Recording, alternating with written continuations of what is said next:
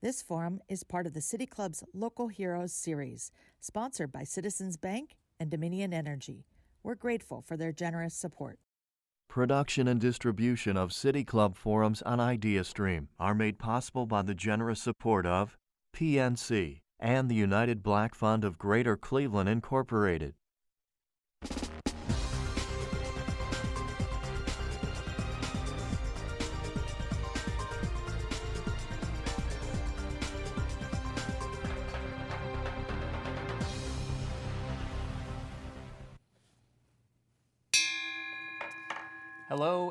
Welcome to the City Club of Cleveland, where we are devoted to conversations of consequence that help democracy thrive. I'm Dan Moulthrop, Chief Executive here and a proud member. Today is June 4th, and you're with a virtual City Club forum live from the City Club. Big thanks to our, again, to our production partners at IdeaStream for helping us bring the forum back here to the City Club. And believe me, we will be welcoming you back here very shortly.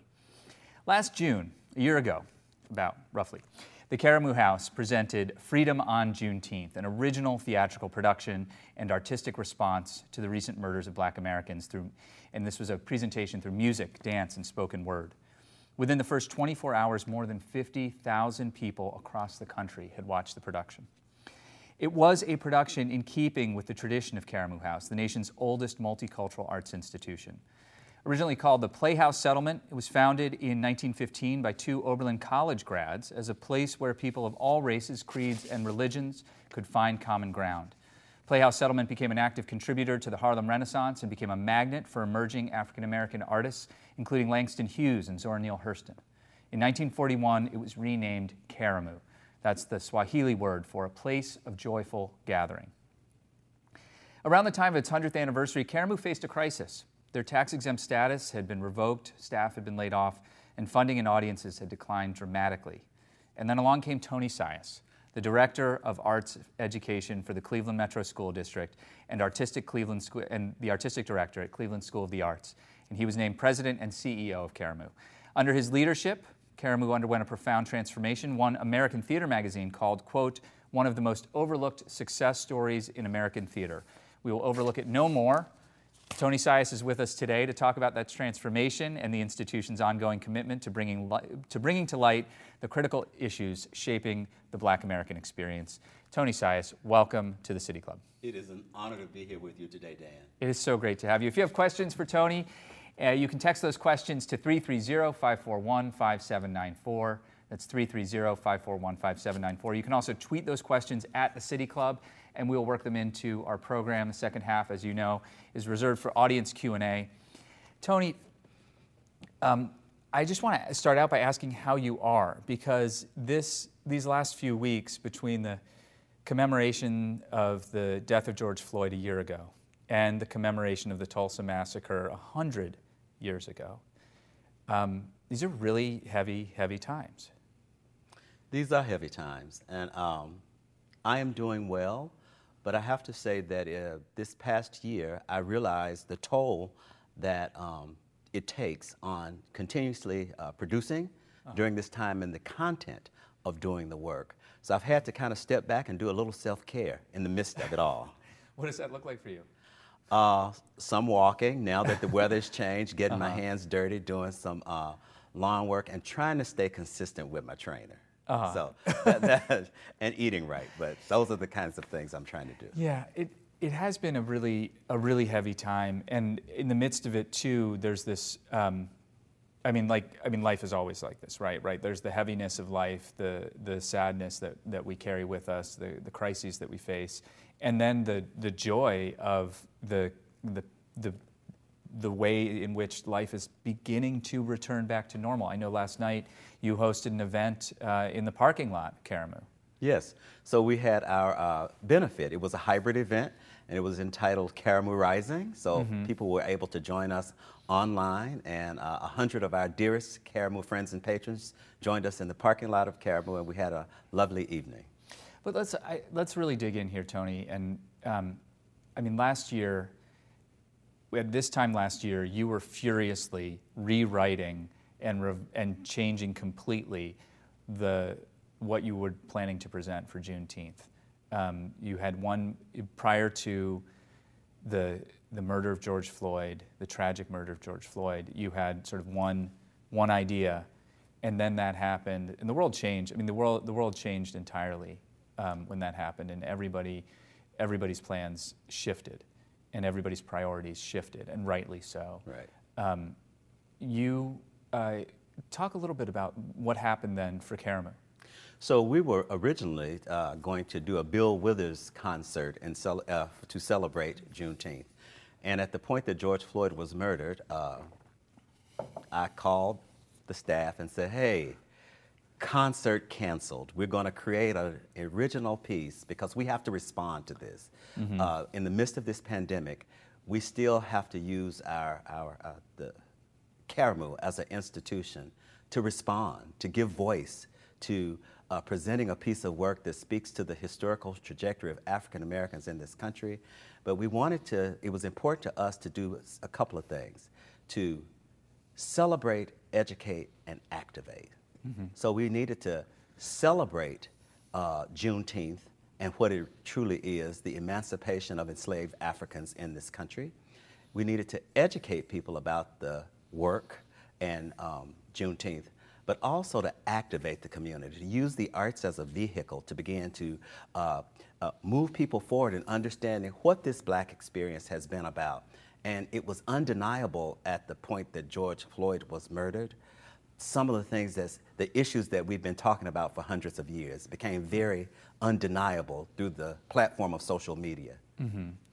The, the Juneteenth, we should explain because I, I, know there are audience members right now who are who, who don't know exactly what Juneteenth refers to. It's June 19th, the day when, at last, finally, news of the emancipation reached the, la- the is, is said to have reached the last group of, of enslaved African uh, people of African descent. Yes, in Galveston, Texas. Yeah. In Galveston, Texas.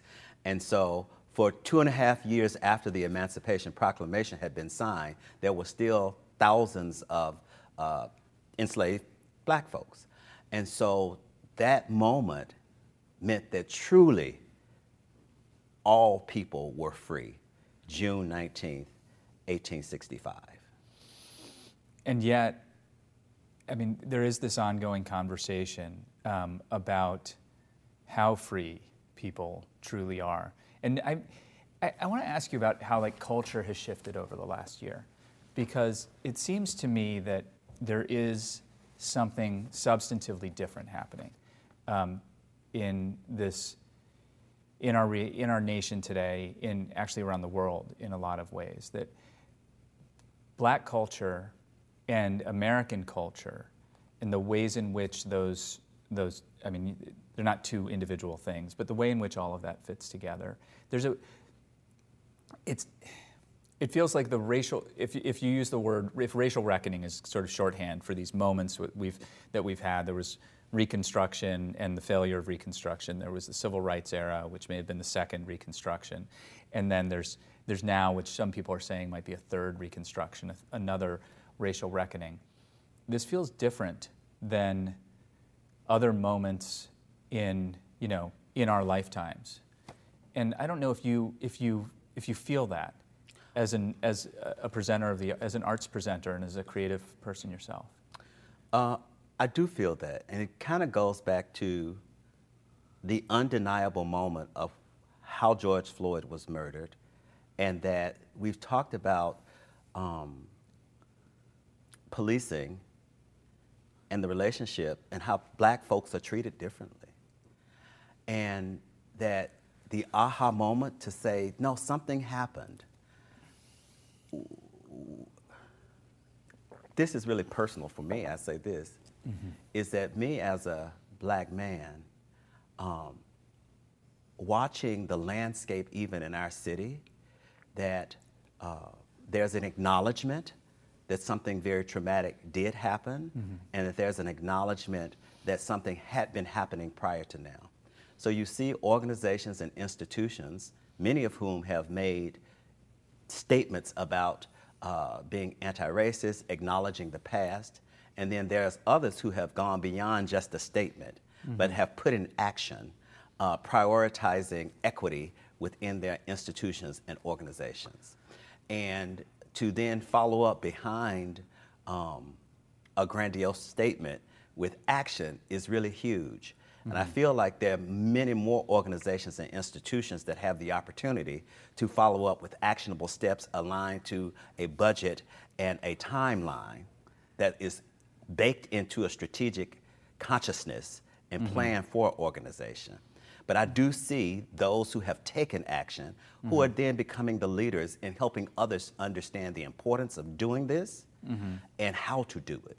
And it's not um, one size fits all. Right. And organizations and institutions have their own priorities and have to unpack and really do a reflection on how have they coexisted and, and, and operated as organizations? Has diversity and equity and inclusion been uh, central to their, their mission? Have they had leadership but in positions, but how effective have those uh, leaders and organizations been in creating equity? Mm-hmm. And so I am seeing that, and I see people responding uh, to Karamu in a very unique way.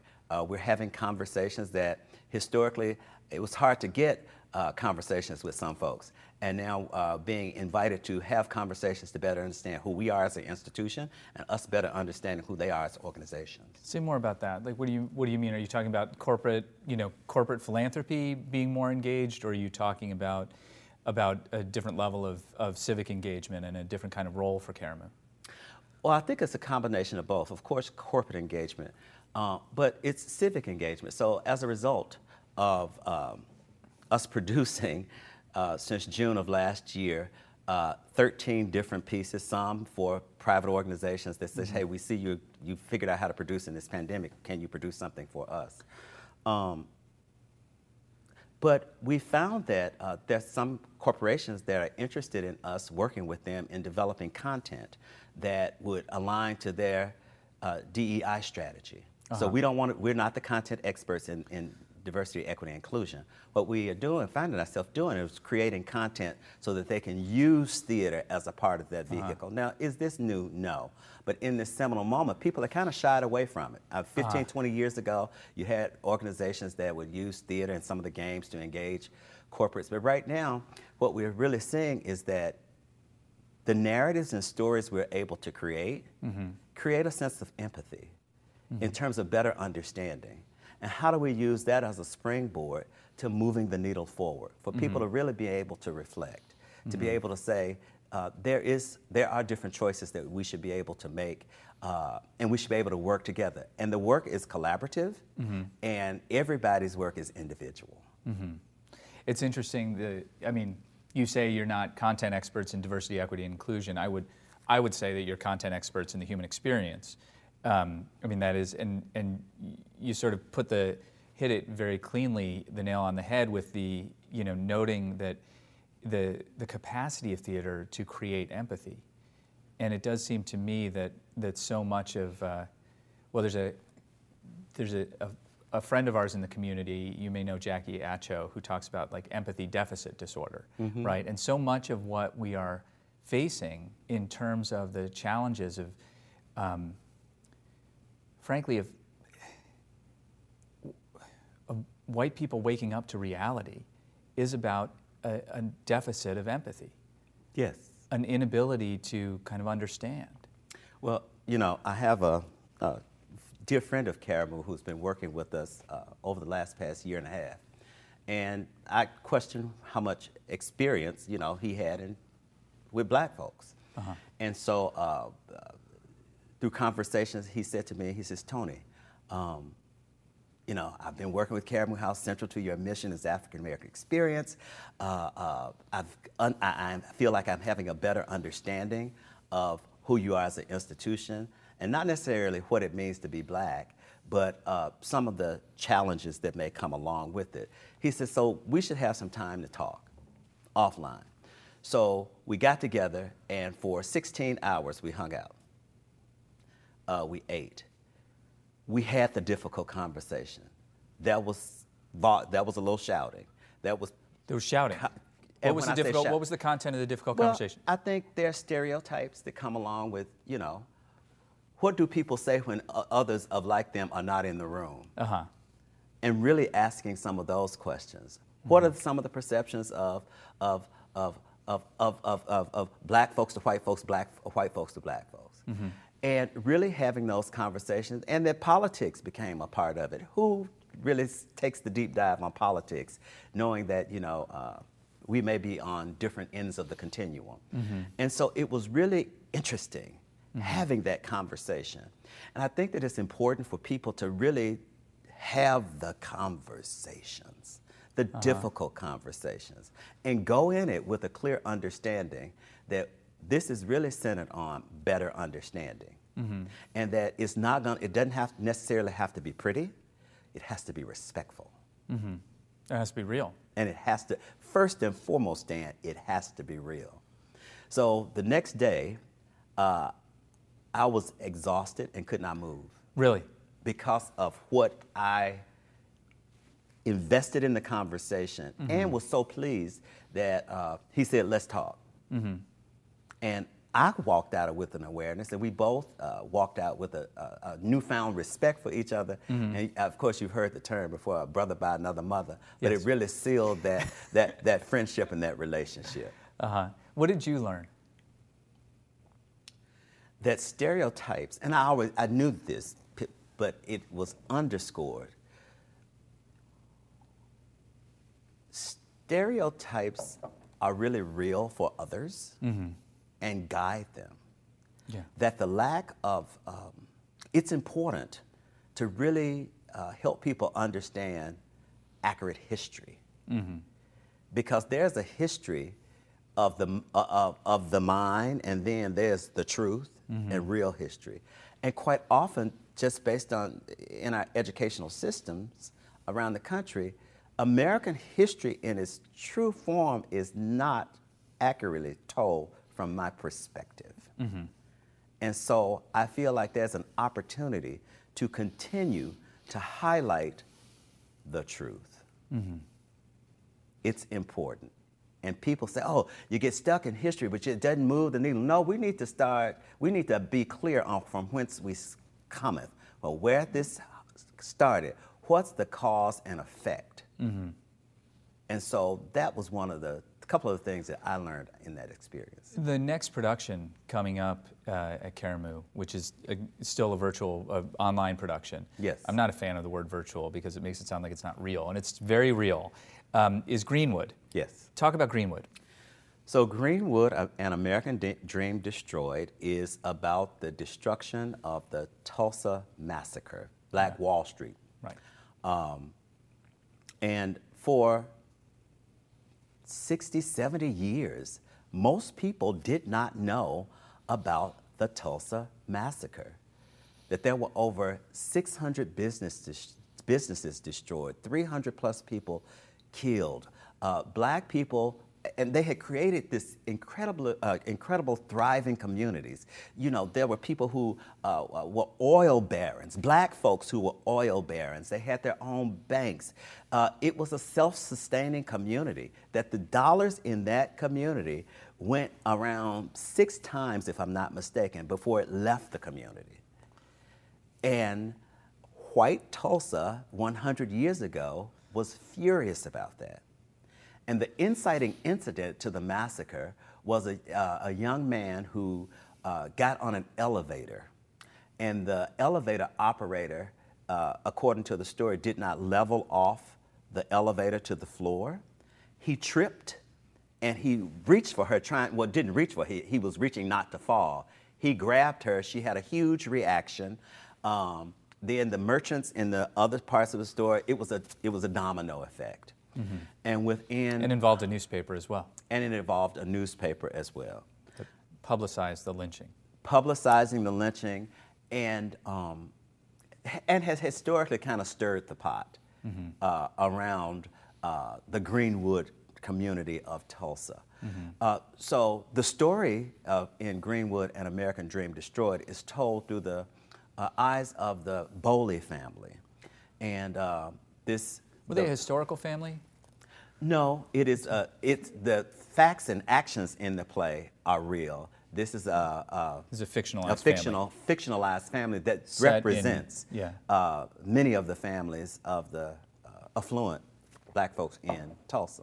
It's an extraordinary production um, and really kind of jammed with the history and with the, the story of Greenwood, um, which even, even in the, you know, the last few years, there's been more attention paid to the Tulsa Massacre thanks to the HBO series Watchmen, which mm-hmm. opens with that, and, and other journalistic pieces, and the, you know, Ta-Nehisi Coates several years ago writing the case for reparations, in which he reminded his readers of, um, of those events.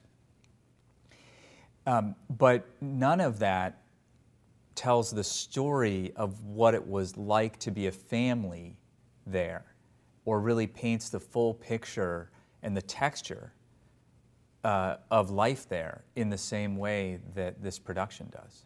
Well, because the action of the play takes place in the family diner. Mm-hmm. And so you have community members coming in and out. So although you see the Boley family, who's, uh, you know, uh, again, an affluent family in town, you see a couple of vets who come in who, who reflect back on World War I. You see one woman who lives with a, a, white family in T-Town, as she refers to it, who mm-hmm. comes over to Greenwood as often as she can to immerse herself in black culture. Mm-hmm. And so you see the diversity uh, within a culture you see the diversity within a community, and you see and feel the spirit of Greenwood. Mm-hmm. The playwright, uh, Celeste Bedford Walker, has done an incredible job of just this, this, this cornucopia of characters coming together to be a part of this experience. Um, what was it like for your actors to participate in this? Uh, you know, the fans of Karamu, others will recognize many of the faces and the names and the, who are who are in the in Greenwood. Um, what what did it mean to, to those colleagues of yours to, to, to create this and bring this to life? Well, first of all, it was an educational experience for us all because when we talk about the Boley family, mm-hmm. uh, they weren't real, but some of the characters in the play were real. So, like Dr. Jackson, who uh, uh, was celebrated by the Mayo brothers for his uh, his work as a surgeon, uh, mm-hmm. he's in the play and he's mm-hmm. actually a real figure. So, just the level of so research. Jimmy James. And so is yes, uh, Jimmy Johnson. Johnson. Yes. Pardon me, Jimmy Johnson. and he renamed himself Dick Rowland. Mm-hmm. Um, he's the he. He's the, the young, victim. Yes, he's the young man who was accused of assaulting the white woman. Mm-hmm. Um, so, it, what was I, I, I, was asking about the about your uh, your the actors, the so, actors. So it was really we spent a lot of time doing table work, and in the theater, that's sitting down and really unpacking the show, uh, better understanding who these characters are, which are they fictional or not. So uh, just like I think the Boley name comes from, I think that's a Boley, Oklahoma. Mm-hmm. Um, understanding about the Native American experience in, in Oklahoma, unpacking that work. Uh, it was just really rich um, to, to, to, to, to get that deep in the history and to really better understand what happened because then it took us to know that you know there are other boom towns that mm-hmm. were referred to black thriving towns that mm-hmm. back then were really active uh, you know rosewood we know about that so it was really a history lesson for us all and i think the other biggest piece and this is from an artistic perspective is that um, we rehearsed for three weeks in mm-hmm. mask uh-huh. and so the first day we took off mask was the first day of filming so me as a director, oh gosh, there were a couple of actors who I had not worked with before. Uh-huh. So when they took their mask off, I didn't know who they were. Mm. Uh, and that was really, really funny. Or as an actor or a director, uh, I've seen your eyes and half of your face, so then I get to see your face on the first day of filming. I'm responding to something, half of what I've not you're like, no, I, I, don't want you to make that face. I need you to smile more. I need you to. right. right. So it blew my mind. And so uh-huh. as a director, I was like, whoa, okay. Yeah. What do you do? Because you know the the, the, the clock is ticking and it, yeah, you know, and you're, you're paying for the film crew. Yes, most importantly, you're paying for the film crew. Let me just remind uh, our audience that um, you're with the City Club Friday Forum. I'm Dan Moulthrop, uh, Chief Executive here, and today we're our guest is Tony Sias. He's president and CEO of Karamu House, also clearly the creative director there. And, uh, and Karamu House is the oldest multicultural arts institution in the United States, and it's right here in Cleveland, Ohio. And if you don't know about it, you really should.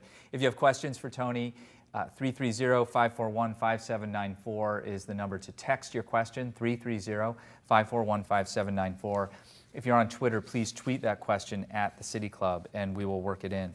Um, Tony, it's an extraordinary moment. As you know, I was alluding to earlier about the ways in which um, Black culture has an increased. Um, it's always been important. I don't know how to say this, but there's more attention being paid to the to Black cultures and Black creators of culture right now um, than there has been in the past. By and I'm sort of thinking by like mainstream, and, and people are turning to places like Karamu, the artists that you uh, that you present, to help to help build the empathy, create the empathy, inspire the empathy that seems to be lacking so much. Um, it's an extraordinary sort of moment to be running the oldest multicultural arts institution in the United States. I, I, I have to imagine that you have big visions for Karamu. Yeah. Well, you know, as we sit and talk about the oldest multicultural organization in the country, we are a black organization. Yeah. Unapologetically black. Yes. But it's an institution for all. So when you begin to talk about the actors that we work with, they represent the diversity of Cleveland and the country. And it's us telling these stories uh, that are inclusive in the storytelling of whites and blacks and Asians, and the list goes on, and Native Americans. Mm-hmm. And so it's important to really be able to say black. You know, black was a thing that we didn't say for a long time. Mm-hmm. And that, um, so I was, I was a part of a um, panel discussion somewhere. And uh, no, uh, market research. Mm-hmm. And there was a question of, well, is it black or is it uh, African American or would you prefer to be BIPOC? And I said, you know, I've been black longer than I was African American, so I'm black, and I'm okay being black. And you can self, anybody can self-identify in any way in which they choose. Um, so, in this seminal moment, you know, I just think it's important that this talent has always been here. Yes. Uh, the vision and desire to tell stories uh, has always been there, and we've always been telling the stories. I feel like an institution like Karamu, for, uh, for a period of time, our audiences were not as diverse as the audiences were when Russell and Rowena Jelliffe, a Jewish couple, founded the organization 100 and now six years ago. Mm-hmm. And so we're looking at these days that our audiences are diverse, that, that our, our, panel discussions are inclusive of, diverse, of diversity, and that that's something we stand uh, proud to talk about these days, and that people uh, have found a newfound value mm-hmm. for the institution. Mm-hmm. And I think it's about a couple of things. I think we've got an incredible board of directors, and that I'm honored to say we've mustered an incredible leadership team that's passionate about the work, that is as diverse as, as Cleveland, mm-hmm. and something I say with pride. My entire leadership team, I'm the only male on that team. So it's this, I, am honored to work with this incredible group of women who are in partnership with me in leading the organization. Mm-hmm. I have to imagine that there are uh, places on the coast, uh, institutions, arts institutions on the coast that are thinking about and noticing Karamu in ways that they maybe hadn't five or six or seven or eight years ago. Um, because of the importance of the, the works that you're presenting and, and the ways in which you present them. Is that, is that the case? So we are having more conversations with uh, folks on the coast, and mm-hmm. you know, one of the things that we're working to do is to say, Karamu is a place for you. Mm-hmm. Come, let's have a conversation. What mm-hmm. work do you want, uh, are interested in talking about and mm-hmm. presenting? Uh, mm-hmm. so we look forward to it, and hopefully, uh, this fall we'll be able to share more in the near future about how we engage some of our alums and friends on either of the coast. Speaking of this fall, yes. Uh, when are you opening? When will people be able to? I know we're sitting in an empty auditorium right now here at the City Club, and as as somebody whose whose work is bringing people together for a communal experience uh, on a stage, you know, that it's not it's not theater, but it's not unlike theater. Um, uh, I, I can't wait to bring people back. You know, I can't yes. wait to have an audience, uh, to have an audience in this room. Um, when will people be able to be in the audience at Karamu? We, October. October. October. We are uh, excited to uh, announce a season in July, mm-hmm. and uh, I was hoping I would have had to be able to share that with our audience. I was hoping today. that too, Tony. I really was. I mean, let's be honest. Um, but you'll have an announcement sometime soon. Yes, in July we will make a formal announcement about our 20, uh, 2021-2022 season. And in the meantime, I haven't actually asked you, giving you a chance to talk about Juneteenth this year. So we are partnering with Downtown Cleveland Alliance and uh, Ingenuity Festival to uh, something called Freedom Fest, and it's going to be on uh, June 19th on Mall C. Um, and I have to say that uh, DCA uh, came to us, Heather and Michael, and, and mentioned the fact that they had an idea uh, about bringing the city together downtown during June, Juneteenth. And of course, Karamu had planned to have a, a celebration in our parking lot. And so we are really excited about bringing the community together. Uh, and, and I did, uh, before I go in here, I need to say this. It's important that Juneteenth celebrations have been happening in pockets of the community for many years. Mm-hmm. And we want the community to continue to participate in neighborhood activities. That's so important. Mm-hmm. But we want the community and neighborhood act, uh, activity to really say, let's all come together in a central location downtown mm-hmm. to celebrate Juneteenth so that we are a part of the community and people integrate that into their day on June 19th. Helps that it's a Saturday. And it, it, it does help that it's a Saturday. Uh, I think doors will open at noon. uh programming will start somewhere about uh, one or two o'clock. There'll be community stage, uh, a community stage that uh, uh, Ingenuity is taking the lead on programming. Uh, I think there are a number of vendors, and then there'll be a main stage. Uh, we're excited the Karamu will have a feature on the main stage. Uh, Mariama Whyte will be one of the features. Uh, but we're also excited about having some national artists come in. So uh, we are excited to have Terri Lyne Carrington and the Social Science Band, um, Lisa Fischer, and a great new artist. Her name is Mumu Fresh. And so they will be our headliners for the evening, and we will close the evening off with fireworks. So we're excited about that, uh, and it's just so great that um, Karamu gets to partner with such incredible organizations like Downtown Cleveland Alliance to bring the community together uh, for such an important celebration. Well, congratulations on that. The, um, the Mall C, for those who don't know, is the one that is northernmost of the malls, uh, the ones that you would face the face closest to the lake if you're coming downtown for that. Um, and that is on June 19th, of course. Tony Sias of Karamu House is with us today at the City Club Friday Forum. Again, if you have a question for Tony, please text it to 330 541 5794 or tweet it at the City Club and we will work it in. I've got a few questions for you here, Tony. Um, the uh, you just answered one of them, but um, which was about what's next post pandemic and when do, does in person theater resume. But um, do you still have plans for an outdoor stage? We are so excited. So our plans are still to have an outdoor stage. Of course, something happened called a pandemic, and we Yeah. had to put the pause on construction. So uh, hopefully, our plan is by this time next summer that uh, we'll be having a grand opening for our outdoor stage, uh, our bistro, uh, a completely new design land uh, uh, streetscape on our Quincy Avenue side, and, a, and a plaza. And so we uh, had a paver campaign, and people could buy a paver and they'll be on the plaza. And we're going to have a huge marquee that will be promoting events and activities that's happening inside of Karamu House. So that corner of East 89th and Quincy will become a destination location. So that once you get there, you know that you have arrived uh, uh, to Karamu House. And our vision for the future, uh, the ACE District, the Arts, Culture, and Education District, in the heart of the historic Fairfax community.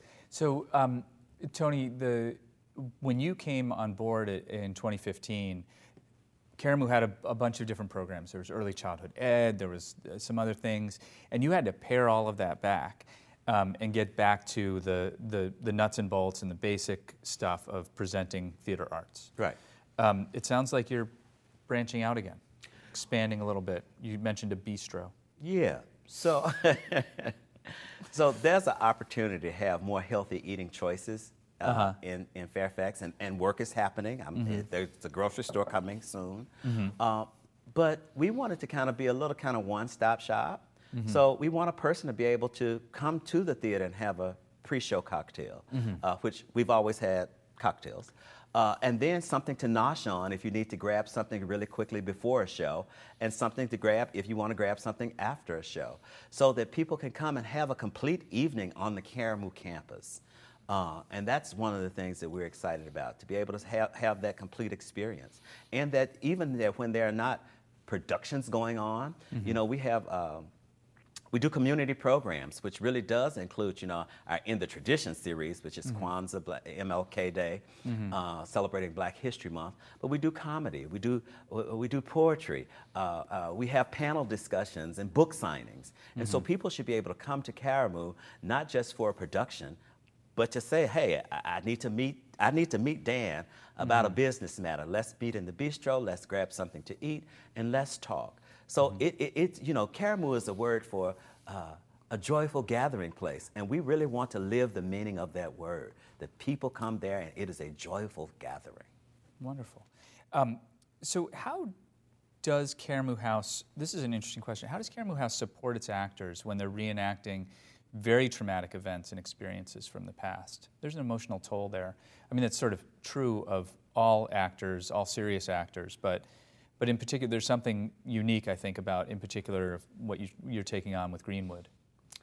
So, uh, quite often there are uh, intimacy coaches when they're mm-hmm. intimate moments, but what we do is we stop and we debrief and we have conversations.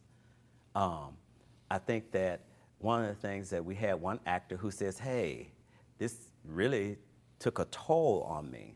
So we were able to contact some of our friends in the community in the mental health space mm-hmm. to say we need this support. And to have that conversation and to guide individuals mm-hmm. into this into that space because uh, health uh, mental health is really an issue in the African American community that's sometimes not really um, given the necessary attention. Mm-hmm. I, I, think about you know, and this is a conversation that um, Asila, who is the operations director mm-hmm. and community programs person, we were having this conversation the other day, and we talked about the word resilience. Mm-hmm. You know, we as black folks, we are resilient. And, but that bounce back is not normal. Mm-hmm. And you, you, you are resilient, but what is that toll that it takes on you? Yeah. And so beginning to better understand uh, how you can still be resilient, but how do you really take the time to take care of yourself. Mm-hmm. And so, quite often, as you, we mentioned earlier, uh, we're learning how to do that. Tony, don't you ever do you ever just be like, I'm so tired of being resilient? Can't I just get back into bed? I yeah, but I don't have time for that because there's work to be done. But I think it's how do you create a, a, a sense of balance? Yeah. How, how do you have how does Tony have his talking doctor? Uh-huh. How does Tony make sure that he, he gets up and exercise? Yeah. And so, and, and eating healthy. Mm-hmm. Uh, and so those are the kinds of things that in the last past year or so that I've had to keep uh, intact. We were at the, uh, our event last night and one woman walked up to me.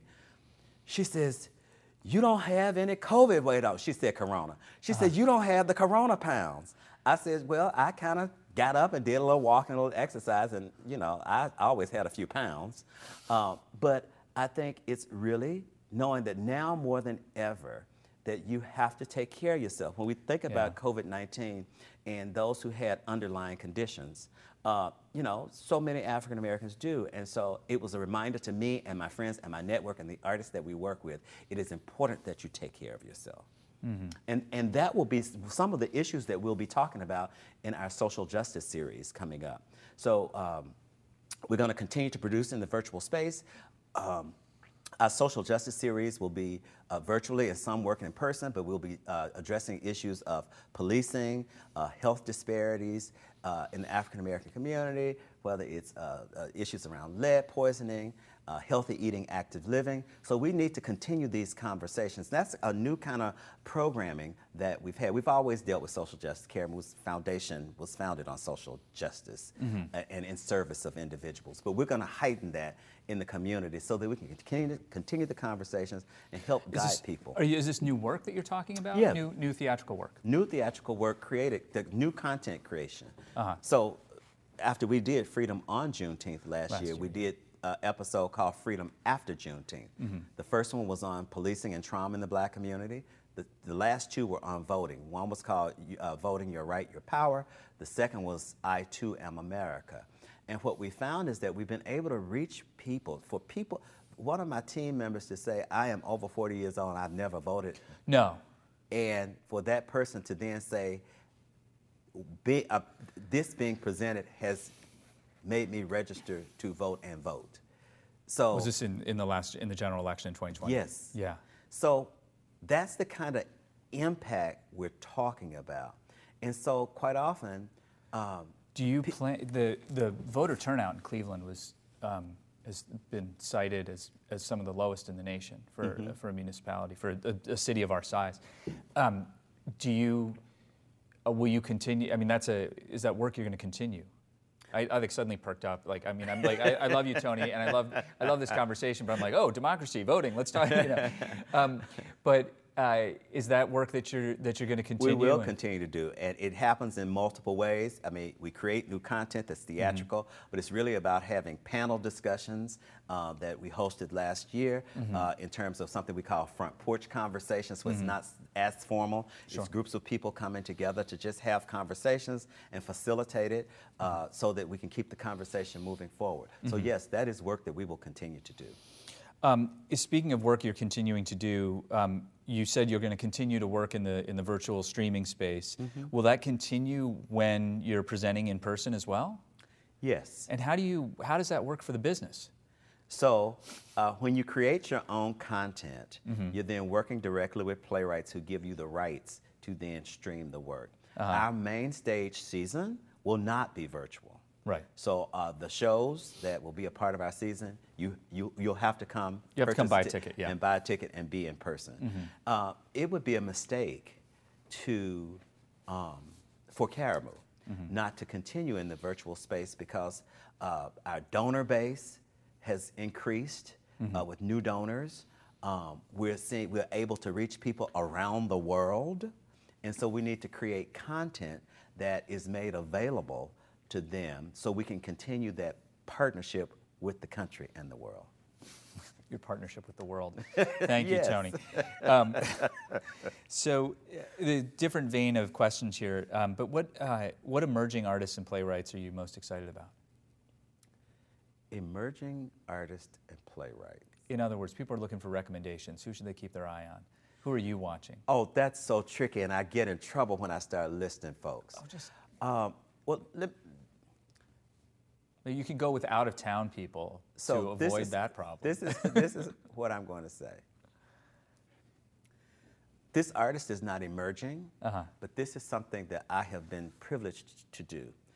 Uh, Celeste Bedford Walker wrote Who wrote Greenwood? who wrote Greenwood, also wrote Sassy Mamas.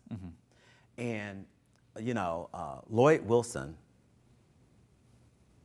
no, Lloyd Wright, who directed most of August Wilson's works, Thank you. Okay. um, understood his work and understood his rhythms. And I am understanding Celeste's rhythms. Well, you mentioned prior to us sitting down here on stage that, that you and Celeste kind of collaborated to revise the script that yes, you're presenting. Yes. So we did a number of edits Mm-hmm. uh, for the, to, to- for the virtual platform, um, and you don't like virtual. It's uh, all right. I mean, I, I can't fight it. People use the word. I just don't happen to like it. uh, streaming. And so, but it's, it's another, but I'm saying something a little differently. Yeah. I'm saying directing someone's work is understanding and connecting with their true intention. Mm-hmm. And to understand that thi- she writes in a way that is rhythmic. And August Wilson's writing is as complex and rhythmic as Shakespeare in its own right. Mm-hmm. So in Wilson, he's written these words for a reason. And he can be quite verbose at times, Mm-hmm. but it's there, and you try to begin to edit it, and you're throwing the rhythm off. It's almost like a score of music. Mm-hmm. And so it's been great working with Celeste's work uh, Mm-hmm. to, to, to direct the work. So it's, it's awesome. That's a really interesting way that you totally avoided the question about new artists and emerging artists by just referencing August Wilson and the artist you're currently working with. um, so, uh, does Karamu offer ways that people can submit plays that they would like to see produced? So yes, uh, it's come out of historically we would do submissions and people send in their plays. It really takes a, a team of people, a staff person, to be mm-hmm. completely dedicated to new works. Mm-hmm. That's a vision for us a couple of years down the road. Mm-hmm. So we don't have the capacity at this point to just receive new plays and then, and we don't have the system in place yet. But what we do have is that we we sent out a call to writers to respond to key issues uh, uh, COVID, policing, um, under our, a new umbrella of social justice. And we asked them to write these five minute plays of monologues. So we really have a targeted approach right now that the current team can then look at these works, uh, see which bucket they fit in, and then we'll begin to uh, produce this work and align it to the larger social justice series that we'll be streaming. Very interesting.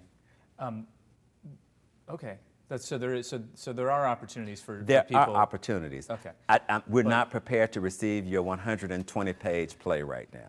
Okay. It's those short five-minute plays yeah. that we want local artists to submit, and it's been incredible. We got about 52 plays, uh, really? 52 submissions most recently, and I tell you. Um, just speaking of emerging artists, people who I didn't know really wrote, who just, I was like, this is good. Well, it's funny because it's such a small town, right? Yeah. So, like, the names are probably hitting your inbox, and you're like, oh, well, hello. Yes, yes, yes, and. well, that's great. Um, Tony, can you talk about, uh, about broader efforts uh, in terms of the revitalization of Fairfax? um, how Karamu is. You, you, alluded to this a little bit earlier, but um, but what's the vision for the future of Fairfax, and how will Karamu fit in there? Well, I think that the, the vision of Fairfax really starts with our partners, uh, Fairfax Renaissance Development Corporation, mm-hmm. uh, who've been a partner, and I alluded to something called the ACE District. And the development of the ACE District has always been in the master plan of, of Fairfax Renaissance Development Corporation. And um, upon coming to Karamu, and hearing about that vision, I know that it is something that we can actualize, and we're in the process of actualizing as we mm-hmm. talk about the renovations on our campus. Um, so you think about Fairfax, and you've got an incredible amount of history there. Mm-hmm. And again, I hate to start naming things and then forget somebody feels left out. So charge it to the head and not the heart. But when you think about coming down uh, 89th Street. Mm-hmm. You've got one of the oldest black churches in Cleveland. You've got Antioch Baptist Church. then right around, right across the street, you've got Boyd Funeral Home, over 100 plus years old. You continue down 89th Street, and you got Karamu House, uh, 106 years old. Adjacent to that, on the next corner, is Olivet Institutional Baptist Church.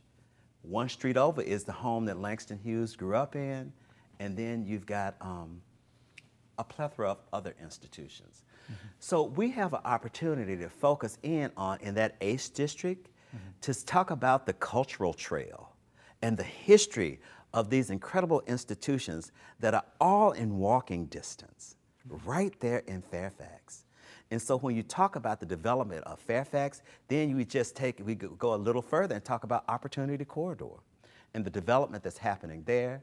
So, of course, Fairfax, uh, uh, and other institutions will have markers to guide that traffic over to Karamu House, and that that's really central to uh, our, our, next phase. You know, we're going into phase three, which we will have complete hopefully next summer. But it's the master planning for our campus is is next for us. So uh, Fairfax is a very promising community. There are a plethora of you know concerns that need to continue to be addressed. But what community doesn't have things? But we are a, a culturally rich community um, that I see a very bright future. If you're just joining us, we're talking with Tony Sias, President and CEO of Karamu House, the nation's oldest black theater. And uh, you can join us with a question to, if you have one, please text it to 330-541-5794 or tweet it at the City Club and we'll work it into the program. Um, Tony, this is a big question, but it's sort of, um, it's underpinning or kind of underneath a lot of what we've been talking about. Um, this comes from one of our audience members, but do you see, how do you see the, the future in terms of society? Will American society be able to grow beyond the systemic racism that has plagued us for so long? Hmm. I know. I know, but an audience member asked it. So, I mean, if we had an audience here, somebody would have, you know, somebody would have stood up with a microphone in their face and asked that. We have an incredible opportunity ahead of us, mm-hmm. and I would hope that we would be able to do that work. What's the timeline on that? Oh, well, it's, it's, Who knows? I mean, it's the journey, isn't it? It's not. There's probably not an uh, an arrival.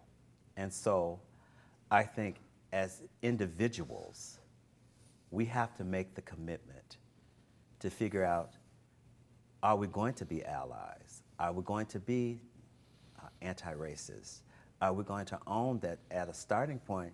You may have to acknowledge that that's where you are based on definition, and be willing to grow from there.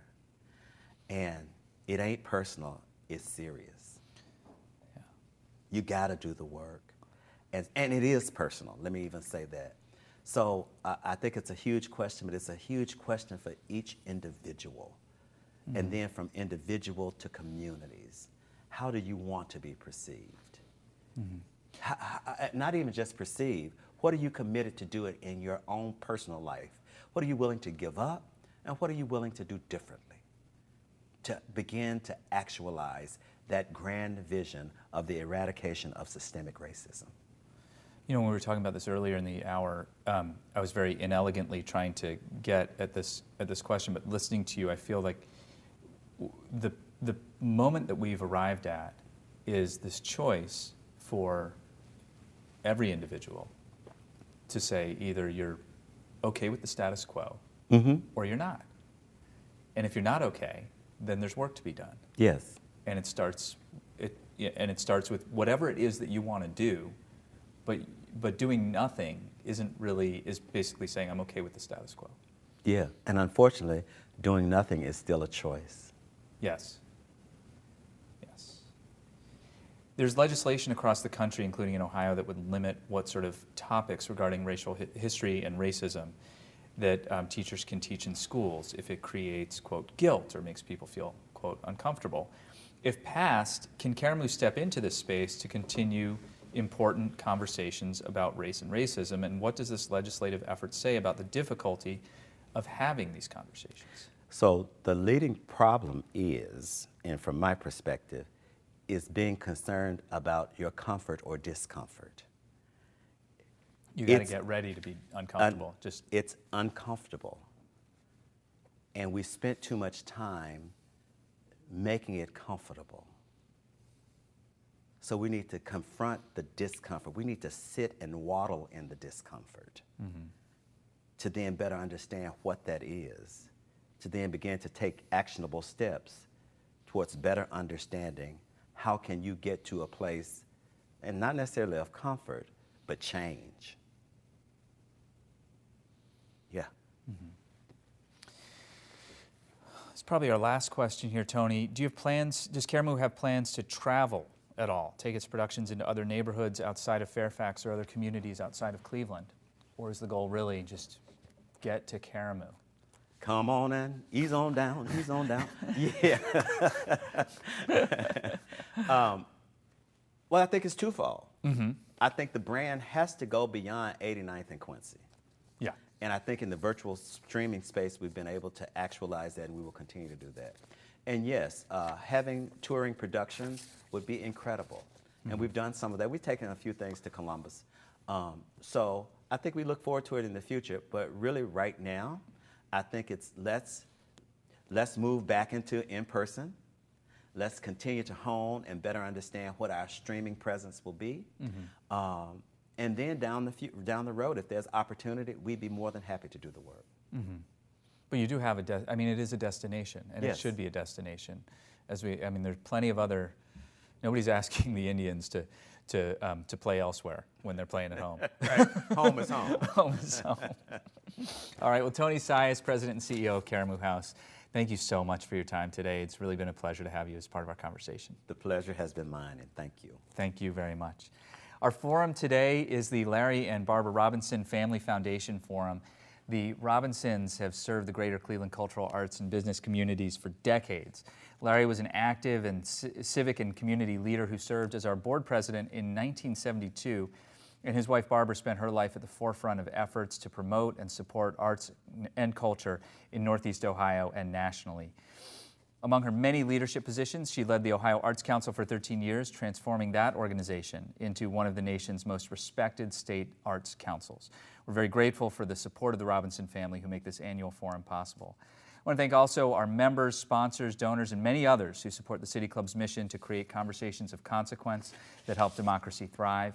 We have two such conversations coming up next week. On Tuesday, Dr. Patricia Sullivan will be interviewed by Kathleen Kennedy Townsend, daughter of Ethel and Robert F. Kennedy, about Senator Kennedy's role in the civil rights movement of the 1960s. Senator Kennedy, of course, delivered the mindless menace of violence speech here at the City Club in 1968. And on Friday, we'll talk with Democratic Senator from Rhode Island, Sheldon Whitehouse, about dark money and what's referred to as court capture and the future of American democracy.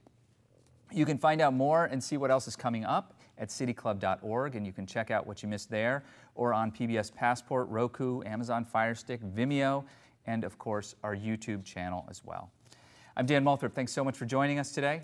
Our forum is now adjourned. For information on upcoming speakers or for podcasts of the City Club, go to cityclub.org.